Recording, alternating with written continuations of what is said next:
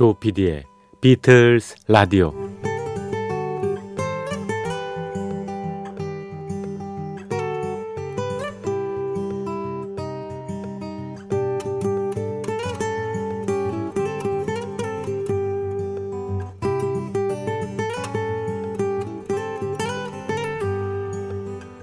여러분 안녕하십니까? MBC 표준 FM 조피디의 비틀스 라디오를 진행하고 있는 MBC 라디오의 간판 프로듀서 조정선 PD입니다.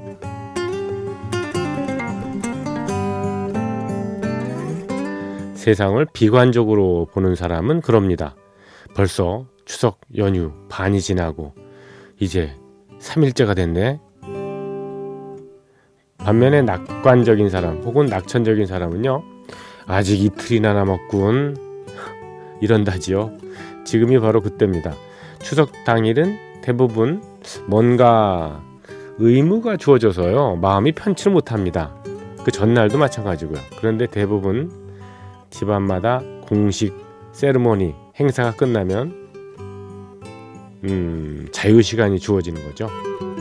오늘 내일이야말로 연휴의 질, 그 퀄리티를 결정하는 시간들이니까 모두들 잘 보내시기를 바랍니다.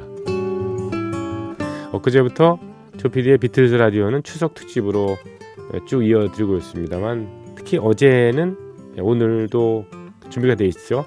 예, 어제는 예, 비틀스와 country and western 테마로 특집을 꾸며 드렸고 오늘 이어드리겠습니다. 비틀즈가 영향을 받았던 칸츄리 웨스턴 음악 그리고 비틀즈의 영향을 받은 미국의 컨트리 예, 그 아티스트들의 음악들 비틀스 리메이크곡 이런 것들을 예, 소개를 해 드렸고 소개를 해 드리고 있습니다. 어, 오프닝이 너무 길면 그러니까 먼저 시작을 하겠습니다. 어, 폴 맥카트니의 노래입니다. Heart of the Country, Heart of the Country.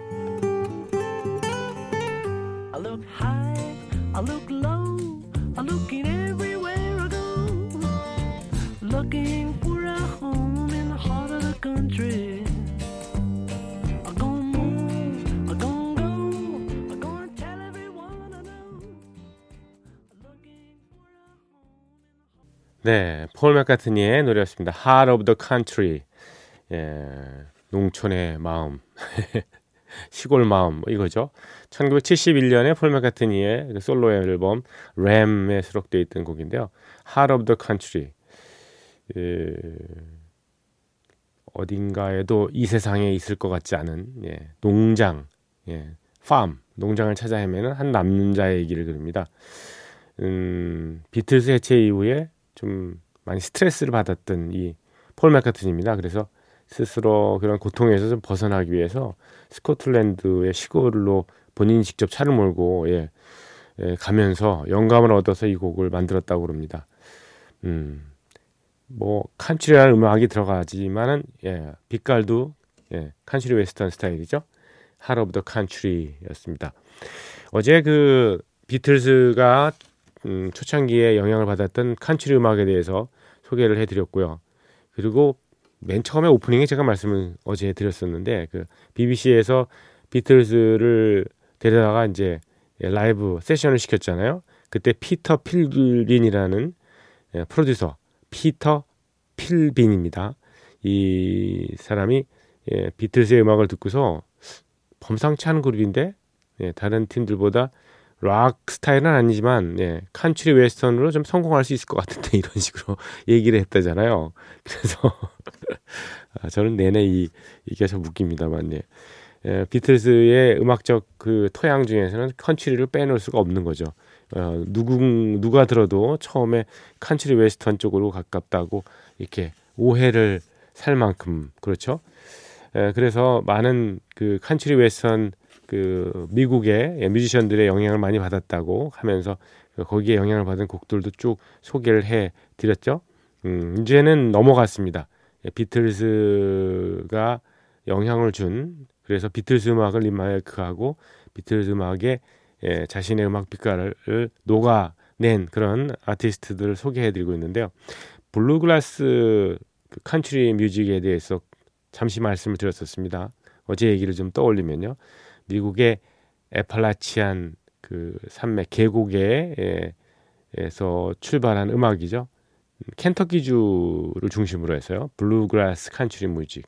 그러니까 좀 칸츄리 뮤직 중에서 좀 본류에 가까운 음, 스코틀랜드의 백파이프가 처음에 기본이 됐다고 합니다만 최근에는 블루그라스 이 예, 칸츄리 뮤직도 예, 백파이프를 쓰는 그런 밴드는 없는 것 같고요. 예, 주로 이제 밴조 그리고 바이올린 이들이 쓰는 바이올린은 특별히 바이올린이라고 하지 않고 피들이라고 하죠. 영화 Fiddler on the Roof의 그 피들 말입니다. 지붕 위에 바이올린에 바이올린을 예사스럽게 사용하는 대중음악에서 사용하는 경우에는 보통 피들이라고 얘기합니다. 우리말로 하면 이제 깽깽이죠. 깽깽이. 여기에 이제 에, 다양한 타악기들을 좀 주변에 있는 뭐 타악기들에 써서 하는 그런 본류의 예, 칸츄리 음악 그거를 교조주의적 칸츄리 음악을 블루그래스 예, 칸츄리 송이라고 합니다만 칸츄리 음악이라고 합니다. 거기에 대표 주자인 어제 찰스 리버 밸리 보이스의 음악도 소개를 해드렸습니다.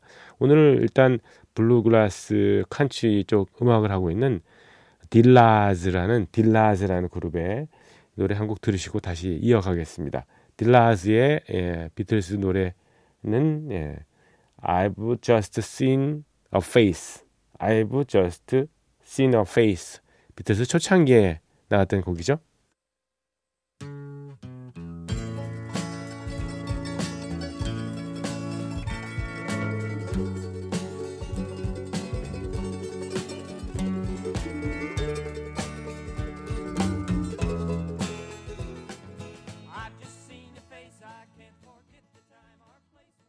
네, 정말 예, 칸츄리의 본류인 것 같습니다. 블루그라스 칸츄리 송 중에서 대표 곡인 예, 딜라즈의 I've Just Seen a Face라는 비틀즈의 곡이었습니다.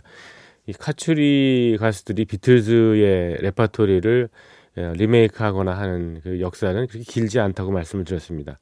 1964년에 I Wanna Hold Your Hand라는 곡이 미국에서 정말 엄청난 인기를 끌면서 예, 그 곡을 뭐 여러 가수 컨트리 가수들이 리메이크 할 만했지만은 실질적으로는 예, 패러디 패러디하는 예, 어, 팀 한 팀만 있었다고 그러죠. 호머 앤 제스로 물론 뭐 예, 컨트리 어, 싱어들이 뭐 음반을 내지 않았기 때문에 예, 잘 기록이 안 됐는지는 모르겠습니다만 아무튼 이때 당시에 화제를 모았던 이 I Wanna Hold Your Hand라는 곡을 리메이크한 팀은 64년도에 호모랜 제스로가 유일했고요.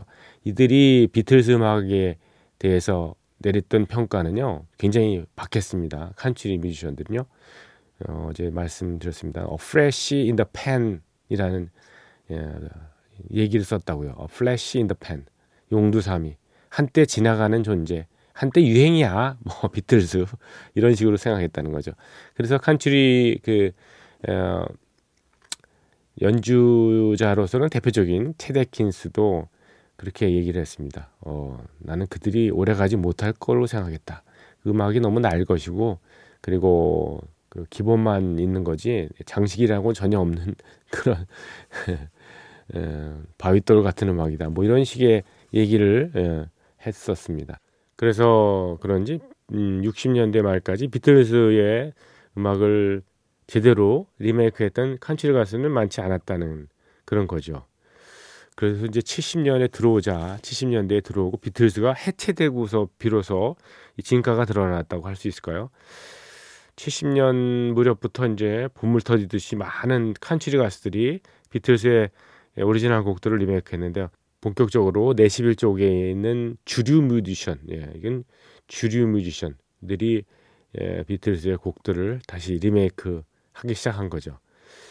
1974년에 나왔던 예, 조지 해리슨의 대표 히트곡이죠. 예, Something. 예, 자니 로드리게스의 음성으로 준비했는데요. 자니 로드리게스는 예, 멕시코하고 미국인 혼혈이고요. 텍사스 출 신입니다. 음, 내시빌에서 활동을 했던 예, 칸츄리 뮤지션 자니 로드리게스의 Something 들어보겠습니다.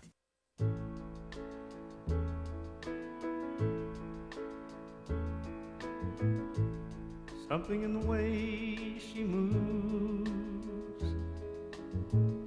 attracts me like no other lover. Something in the way. 네, 비틀스의 폴 맥카트니가 작곡했죠. 예, 401이라는 곡 에밀루 해리스의 예, 노래였습니다. 에밀루 해리스 참 분위기 있는 가수죠. 1947년에 태어난 알라바마의 출신의 정통파 예, 칸츄리 락 싱어이자 기타리스트입니다. 한때는 에밀류 해리스하고 달리 파튼 그리고 린다 론스테드 이렇게 세 사람 3인방의 칸츄리계의 스타들이 모여서 음반을 함께 내기도 했었습니다만 80년대 제가 입사할 무렵에 그때 나왔는데 이제는 어 70대 초반 뭐 다 그렇게 됐죠. 네. 돌리 파튼이 제일 나이가 많으신가? 예. 그런 것 같습니다. 그 중에 린다 론스테드는 음, 최근에 아, 어, 파킨스 병을 앓고 있지 않습니까? 그런데 어, 굉장히 용기가 뭐 대단하시던데요. 네, 자기는 죽음이 두렵지 않다. 예. 이렇게 어, 내가 주어진 조건에서 잘 살다 이렇게 세상을 하직하고 싶다 이렇게 얘기하는데 음, 오바마 대통령 시절에 어, 국민 훈장 같은 거를 또 받고 그랬더라고요. 아무튼 이 저 에밀리 해리스, 어, 달리 파튼, 음, 린다 론스테드 이세 여걸이 좀 칸츄리계에 미친 영향 굉장히 크죠. 에밀리 해리스의 401이라는 곡 띄워드렸습니다만 1975, 6년 이때쯤 나온 곡입니다. 어, 에밀리 해리스가 비틀스 곡을 리메이크한 버전이 몇 곡 더 있는데요. 그 중에서 한 곡을 더 이어 듣겠습니다. 준비한 음악은요. Here, There and Everywhere인데요. 특별히 이 곡은 음, 76년에 차트에 예, 빌보드 팝 싱글 차트에 65위에 랭크가 됐군요. 어, 아마 이 정도면은 칸츄리 차트에서는 굉장히 많이 저 상위에 오르지 않았을까 싶은데 칸츄리 차트 별도로 그 나와 있는 책이 없어가지고 예. Here, There and Everywhere 예, 에밀리오 해리스입니다. Here, making each day changing my life with one wave of his hand. Nobody can. 돌리 파튼의 노래였습니다. Help. 예. 비틀스 영화 Help의 주제 곡이죠. 64년에 나왔던 비틀즈 초창기의 작품인데요. 어, 이렇게 칸츄리 음악으로 예, 아주 색다르게 들으니까 좀 묘하고 아주 매력이 있습니다. 예, 돌리 파튼, 에밀리 해리스 그리고 린다 런스테트 이, 이 칸츄리의 삼두마차 여성 칸츄리계의 세 명의 예, 여걸들 어, 노래를 쭉 들어보는데 린다 런스테트 노래 지금 준비하고 있습니다. 이러한 칸츄리는 나중에 그 결국 어 southern rock으로 이렇게 예, 발전하지 않습니까? southern rock의 대표적인 뭐 주자라면 올맨 브라더스 밴드나 레나드 스키나드 같은 팀이 있고요. 그다음에 그 린다 론스테드의 예, 백밴드로 출발했던 이글스도 사실 southern rock 계열이라고 할 수 있습니다. 이 country western의 예, 뿌리를 두고 있는 락이죠. 어, 린다 론스테트의 음악 지금 준비한 곡은요. 네. 비틀즈의 White 앨범에 수록되어 있던 Good Night이라는 예, 곡입니다. 린다 론스테트.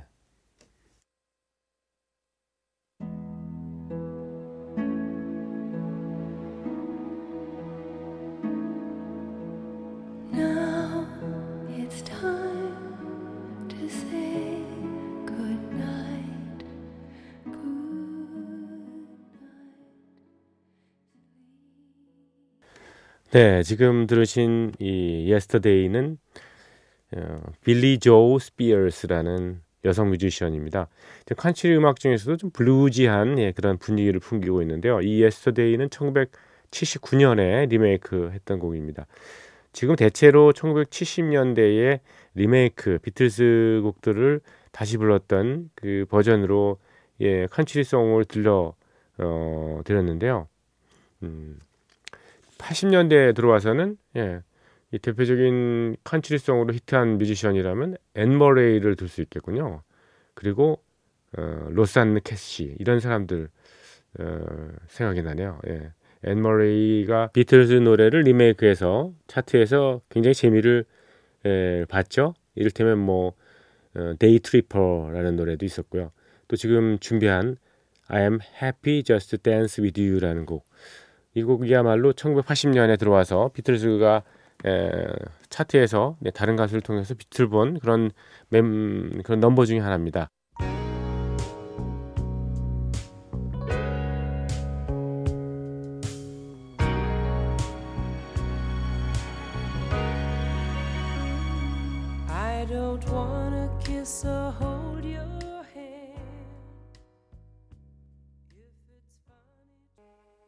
네, 로산 캐시의 음, I don't want to spoil the party였습니다.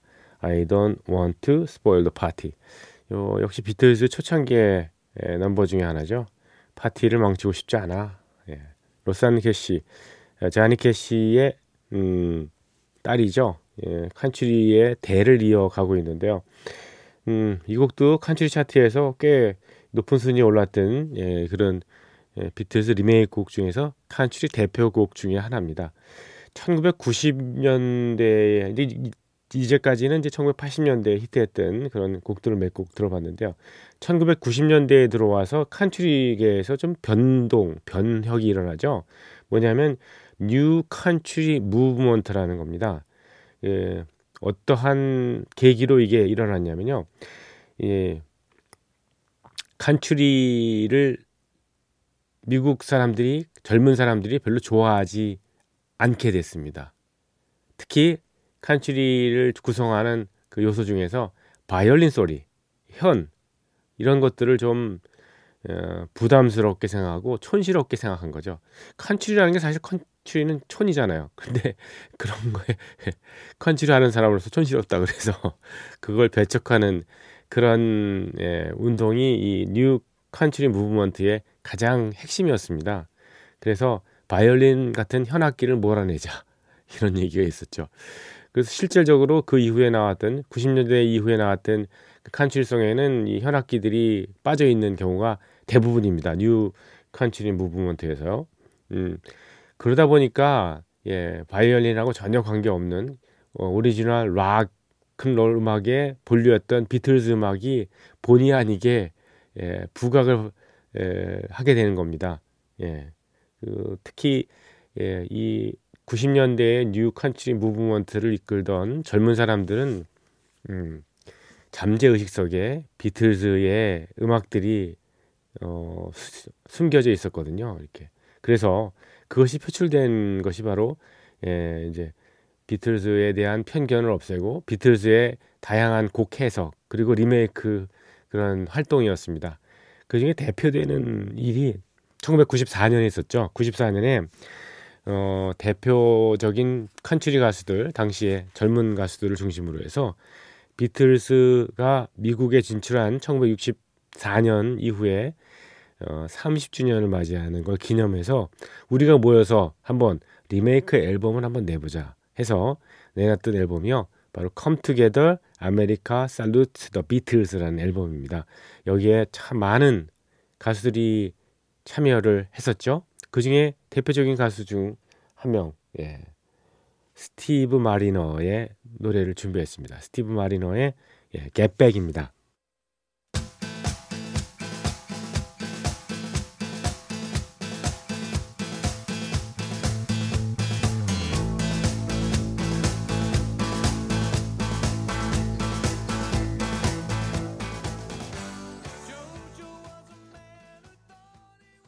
네, 아주 신나고 좋네요. 네, 스티브 워리너의 Get Back이었습니다. 예, 현이 빠진 칸츄리 음악 그 이게 락하고 무슨 차이가 있지라고 생각할 수도 있겠습니다. 근데 자세히 들어보면요, 정말 이 전자악기를 다루긴 합니다만 자연의 소리에서 벗어나지 않도록 굉장히 그 자제를 하죠.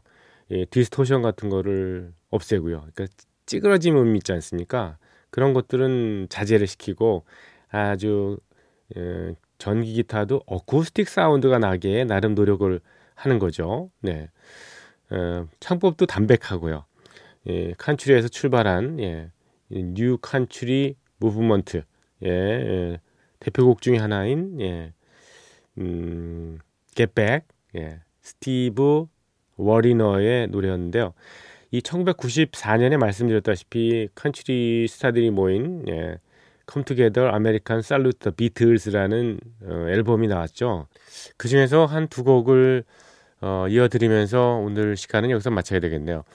어, 비틀즈 음악은 예, 뭐 각 장르별로 리메이크가 많이 됐고 비틀즈도 이 칸츄리 음악에서 영향을 받았고 또 country 음악 많은 아티스트들도 비틀즈 음악의 영향을 받아서 아직까지 어, 많은 곡들을 예, 리메이크하고 또 그러한 비슷한 음악들을 창작곡으로 만들어내는 뭐 그런 상황입니다.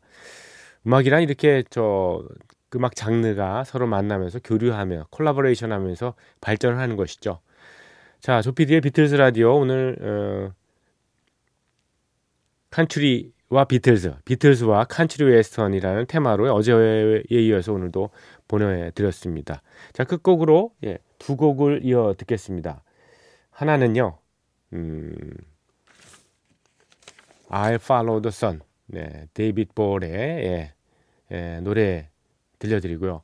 그리고 예, 존 베리의 The Long and Winding Road 이렇게 이어 듣겠습니다. 들어주신 분들 감사드리고요. 추석 연휴 마지막까지 잘 예, 보내주시기 바랍니다. 고맙습니다.